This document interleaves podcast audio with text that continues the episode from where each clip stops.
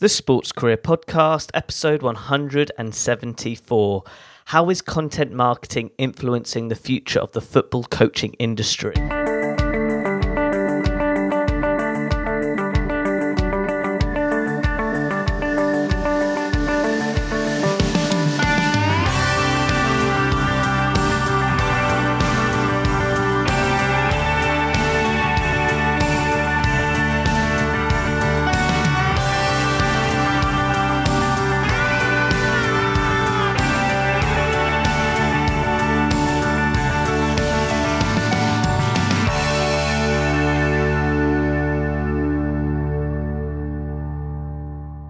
Hello Sports Achiever, welcome back to the Sports Career Podcast. I appreciate you tuning in today, listening to this podcast episode. But before I start, I just want to talk about my new booklet on Amazon Kindle called the Sports Career Booklet, which really goes through the 7 steps in how to start and really pursue a successful career in the sports industry. With some encouragement with some industry experts, I wanted to really put down my thoughts from the last 4 years of podcasting, but also share my learning lessons after interviewing 150 experts in the sports industry. So if you want to check out my new booklet on Amazon, just go to Education2Sport/booklet and you can get more information about that. But now getting towards today's podcast, as always, my goal each week is to provide you a special guest who's an expert in a specific field in the sports industry, especially if you have an interest in pursuing a career in the football industry, especially in the coaching sector as well. I hope today's episode can be useful to you with regards to your interests and needs. Now, getting back to today's show, this week's special guest is Tony Hodson. Tony is a sports media expert with over 15 years in the sports publishing industry sector. Currently, he is the head of content at Coaches Voice. Now, Coaches Voice is a really fascinating online space with regards to providing high-quality content, sharing coaching stories from today's top coaches in the world of football. For that reason, I'm fascinated to hear about Tony's line of work and also with regards to his career journey as well. For that reason, it's brilliant to have him as a special guest on the show. That's when today's episode, Tony will share his sports career journey and explain to you how content marketing is influencing the football coaching industry. Tony, it's such a pleasure to have you on the podcast show. Please do share to the listeners your sports career journey. When did it all start? Sure, yeah, and thanks for having me, Ed. So it all started, I was working for a big publishing firm down here in London, working on a weekly magazine about the charity sector, actually. So that was nothing to do with sport, but an occasional colleague of mine on that magazine took me aside one day and said an old colleague of his was launching quite an exciting sounding new weekly sport magazine, which was called Sport Magazine. And that was a weekly magazine that came out in the streets of London and was distributed free of charge on a Friday morning. And I ended up meeting the then editor of that magazine, which launched about a month later. I joined issue 3 or 4, and that was in 2006. So it was purely by chance, really. Sport was always a huge passion of mine. Football is my favourite sport. So to get the opportunity to move into what seemed like a really exciting new project was great. And yeah, so that was 2006. That magazine ran for 11 years. I became the editor in the end, had the dubious privilege of being the editor when it was closed. And that led me on to where I am now at the Coach's Voice. Just really quickly from that experience, what did you learn the most? Being an editor or seeing that magazine grow in that period of time? From our point of view, we were very lucky. We got huge access to the biggest names in sport. I think Andy Murray graced the cover 11 or 12 times. He was our record, but that was the Usain Bolt era. We had him on the cover a few times, kind of all the biggest footballers. But the main thing there was just maintaining good relationships. You know, we relied on brands and relied on clubs and organisations to get access to these guys. So our responsibility was to produce content that was obviously engaging, but also not clickbaity, not headline searching. So the focus was always on quality, and I think the relationships that we built across that decade meant that the magazine was able to thrive for as long as it did. Before we talk about quality content, which relates to today's podcast topic, just from a sports career skill sets perspective, what skills have supported you from the last 10 years working in sort of the media side of the sports industry? I think it's there's so much going on in sports media.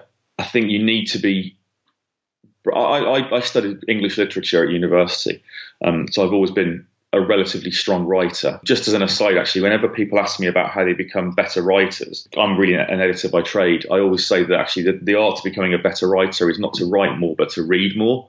The more you read, the more you pick up from everywhere else, whether it's newspapers, magazines, blogs, wherever, even just literature. I've got books behind me. I've got millions of them. The more high quality reading you imbibe and you bring in, the better your own grasp and skills with words will be. And if you're able to maintain good communications with people, both within the industry and around it, then I think it helps you greatly, because it just means that communication is so much easier. Just with regards to that, you've highlighted a really important point with regards to communication. How has your writing improved your writing skills when like communicating through written format like email? So I was just wondering, how has your writing skills actually improved your actual communicating, messaging with a team, with reaching out to people out of interest?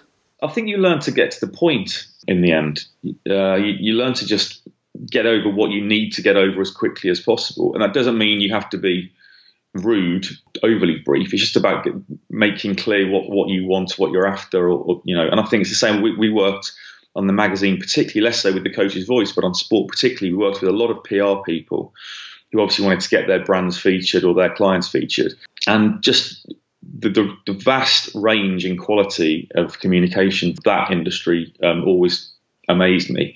But when you came across people who had genuine talent and were really good at communicating, they were the ones that you ended up spending more time with and doing more work with. And they were the people who then went on to, you know, I've been around in this industry for 15 years now, and you see the guys who come from junior roles and they end up running teams and running businesses, because, you know, part of that ability to communicate is just so key. I hope the listeners have taken that all on board. Just relating to today's podcast topic now, could you explain from your experience how content marketing is really influencing the sort of coaching sector of the sports industry?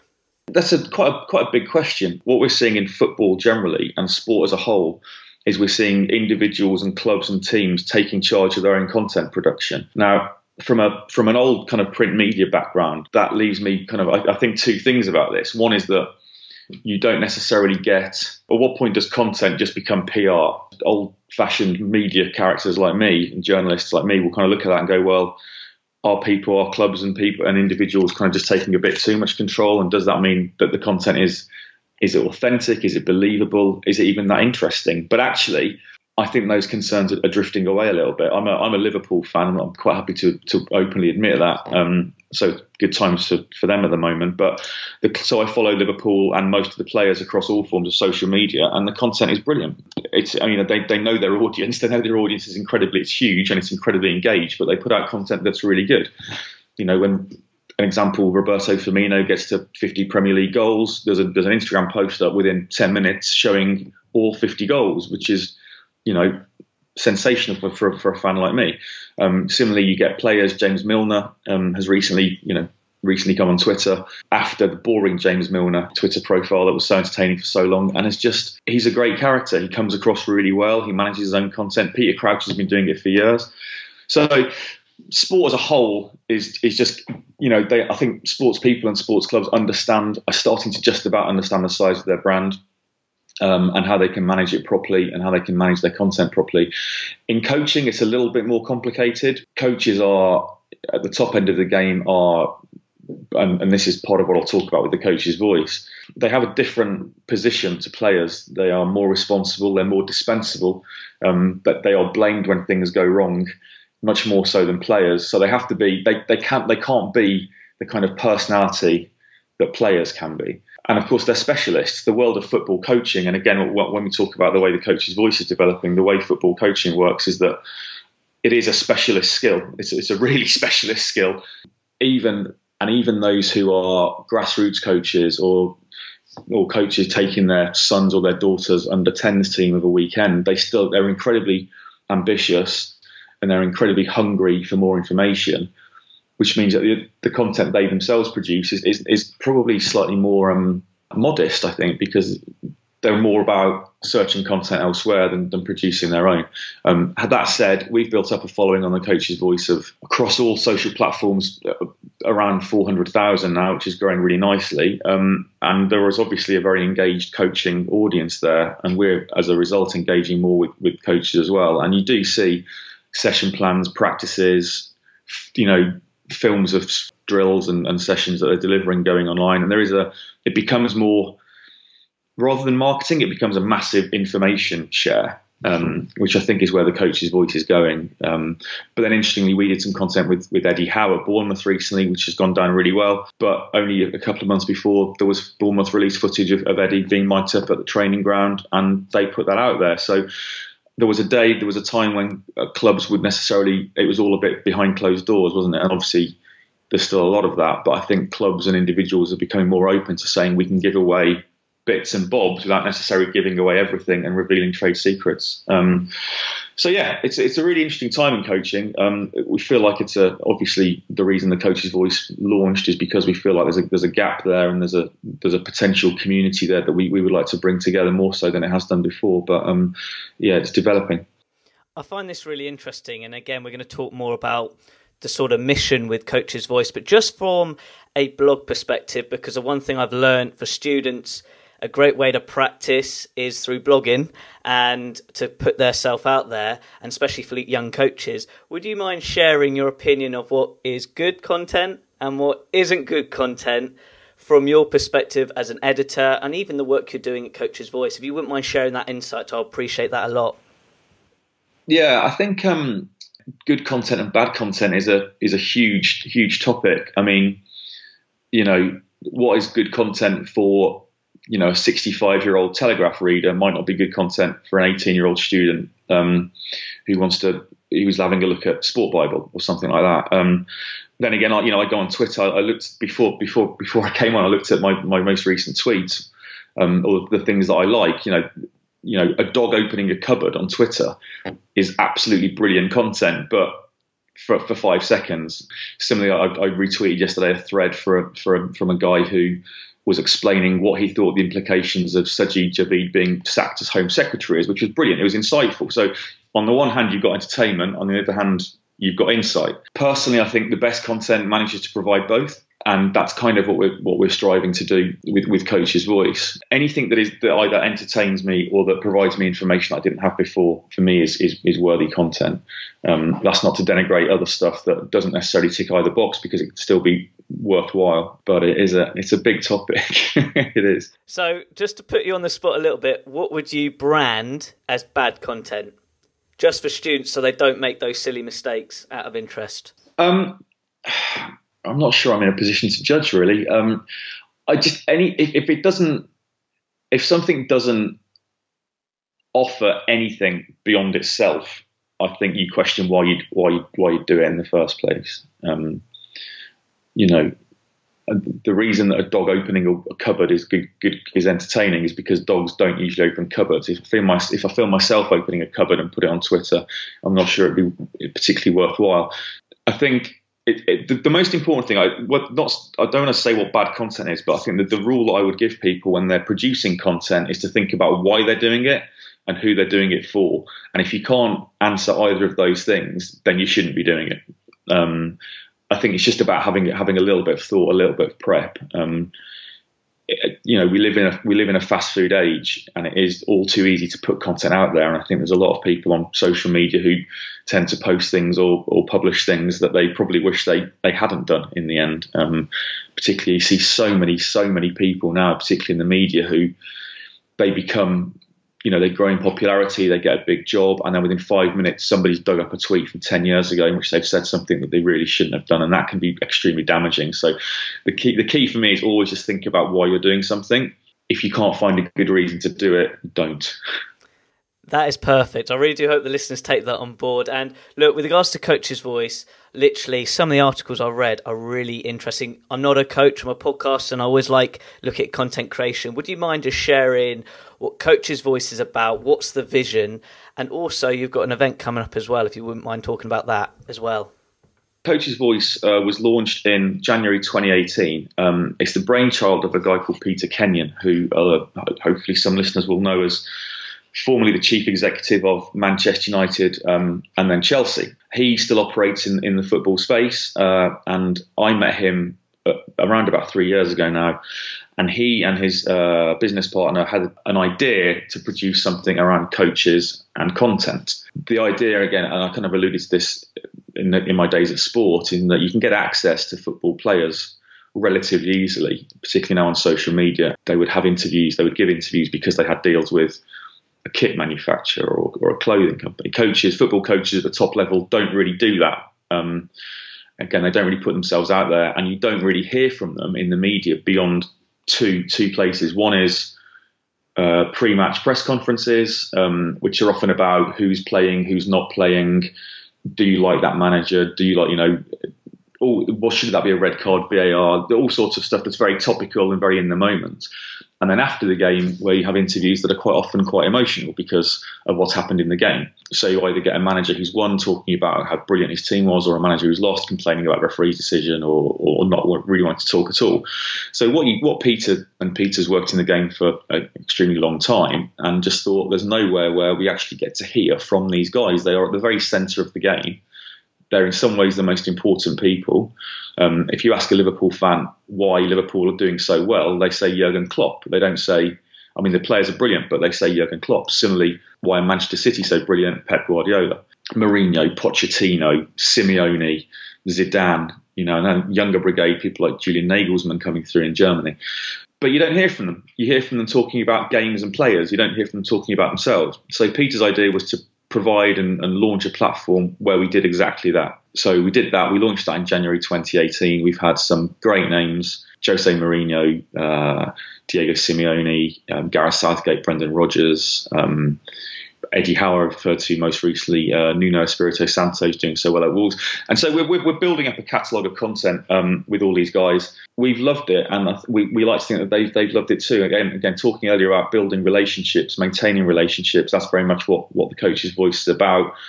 We don't get content from these guys unless they trust us. From a content point of view, what's interesting is that nothing goes live without the coaches seeing the content that we produce. That traditional media don't like the idea of copy approval because they feel like, again, it takes away a bit of their independence.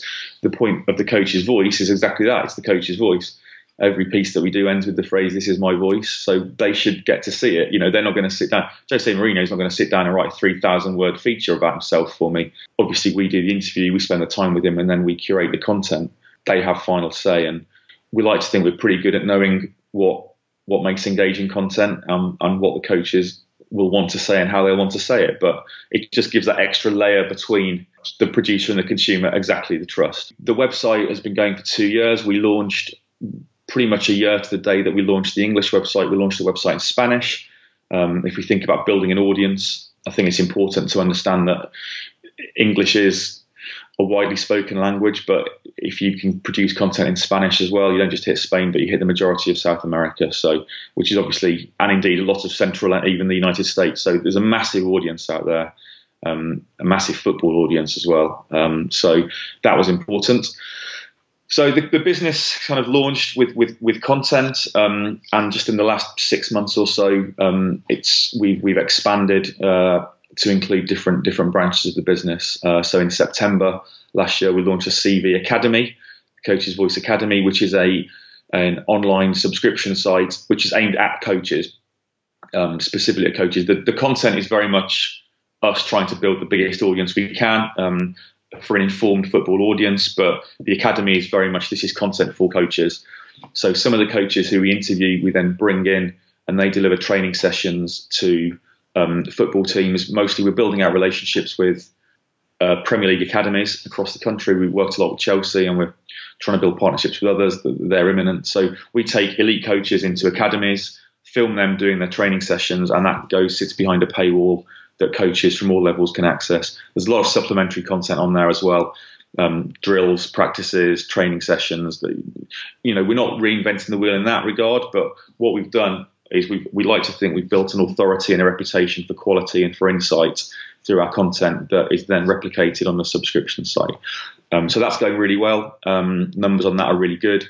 So that's 6 months old. Again, we'll look to launch a Spanish equivalent of that later this year. And then the other thing that you alluded to is our first event, the coaching conference, which takes place in London at the end of March, Wednesday, March the 25th, I think. And that's just, again, just building our offering out from the content. And that will be a one-day conference where we've got, we think, a really impressive lineup of speakers. Tony, with regards to the event, would you mind going a lot more detail about the event itself? Like, the great thing is there's one person I know who's a guest speaker at the event, which is Mary Cock Williamson. She is a special guest on the podcast show, everybody. Tony, could you just explain the type of speakers who will be attending the event and how could it benefit students who want to pursue a career in coaching? Sure, yeah. We're just looking at a really elite panel of speakers. The keynote address will be given by Ralph Rangnick, who is the Director of Sport for Red Bull. He's an extremely highly respected football coach. Red Bull Leipzig, of course, looking like challenging in the Bundesliga this season. Red Bull Salzburg gave Liverpool 2 really good games in the Champions League. So there is the model there, the way the clubs are building, which Rangnick has been at the heart of. There's something really exciting going on there. So he's a very exciting speaker. Then we've got guys like Neil Bath, who's the head of the academy at Chelsea. He's an extremely prominent figure this season, as we're seeing Chelsea academy players like Tammy Abraham, Mason Mount, Fikayo Tomori, Callum Hudson-Odoi coming through and making a real impact in the first team, which of course is something Chelsea have been accused of not doing much of recent years, but the academy there is so strong. So getting the opportunity to listen to Neil Bath talking about working with young footballers in a kind of high pressure environment is really exciting. Mary Cock Williamson, of course, who you mentioned already in the chat. She's a really progressive, forward-thinking, prominent figure within women's football, but she's talking at our conference about the need for coaches to kind of manage their own pathway in the way that professionals outside of football do.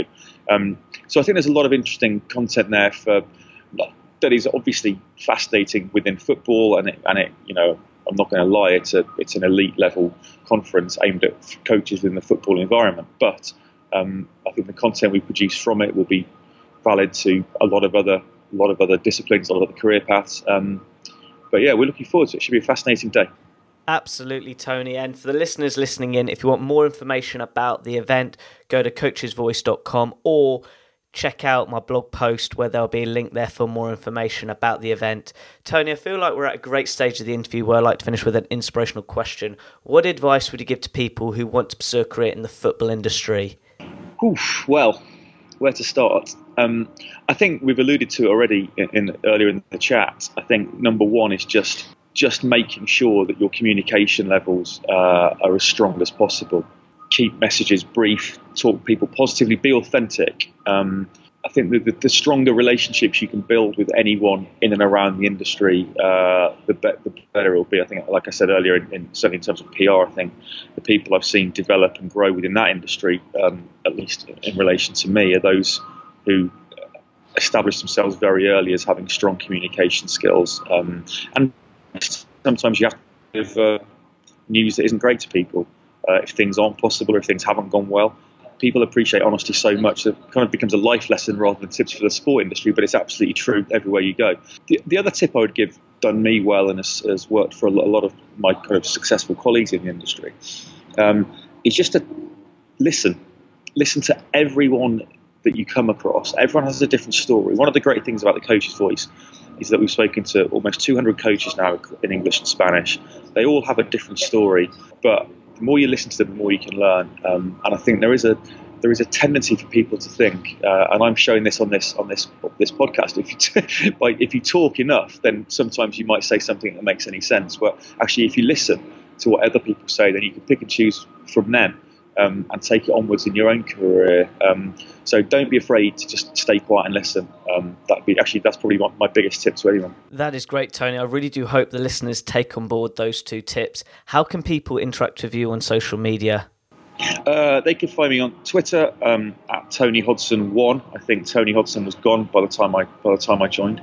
LinkedIn I'm on as well. And they can follow the Coach's Voice on at Coach's Voice. On Twitter and Instagram as well, and we're on Facebook, we're on all the social channels, but just search for the Coach's Voice and you'll find us. That is great to all the listeners listening in. All those links will be on my website relating to this blog post. Tony, it's been such a pleasure chatting with you today. Thank you very much. Pleasure. Thank you, Ed. What a brilliant interview and podcast chat with Tony. And the biggest learning lesson I've taken from this interview is the importance of effective communication. I mention it quite a lot in my outros and my learning lessons, but how Tony explained by having the ability to send clear communication messages to people on the phone, by email, but especially in written format, it's so important. Like, I cannot emphasize it enough. But most importantly, which he mentioned a lot during his time as an editor in the Sport Magazine, is building those meaningful conversations, building those meaningful relationships during a period of time. And honestly, that is how you manage to build an authentic, growing network, particularly in the space you want to work in. I think this is so important. But with regards to today's podcast topic, I hope you've got a better understanding how content marketing, content creation is really having an influence in the football industry, but particularly in the coaching sector. I find coaching a really fascinating area of the sports industry, not just in football, but all coaches in many sports, because these individuals have a wealth of knowledge with regards to their experience in coaching. And it's great to have a platform where you can learn from other coaches, because actually coaching is a skill set which is applicable in the business world as well.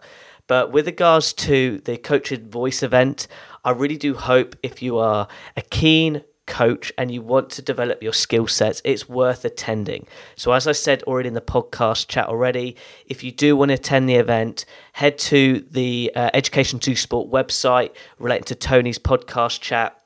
There is a link there, or you can go to coachesvoice.com and get more information about how to get there, how to attend, where it's at, because honestly, you will learn so much. Like what I learned from Mary Cock Williamson when I met her in Greece last year, and her philosophy of coaching really just fascinated me. And my goal is to help you learn from the best coaches or the best people in the sports industry. So if you're available and you're in the London area, I really recommend you investing in that event to enhance your skill sets. But now, as always, I really want you to apply what Tony said from today's podcast chat with regards to the career lessons. And the one career tip I want to share with you is the importance of listening. If you can listen effectively, that's when you can learn effectively as well, by learning from the best in what you want to do. So really take on board what Tony said during our podcast chat and apply it to your sports career journey today and make it happen. Now, as always, at the end of each podcast episode, I like to finish with an inspirational quote from my guest speaker. Tony said, "Make sure your communication skills are strong as possible. Keep your messages to the point and be authentic. That is how you build strong relationships in the sports industry. And finally, be an effective listener and learn from others."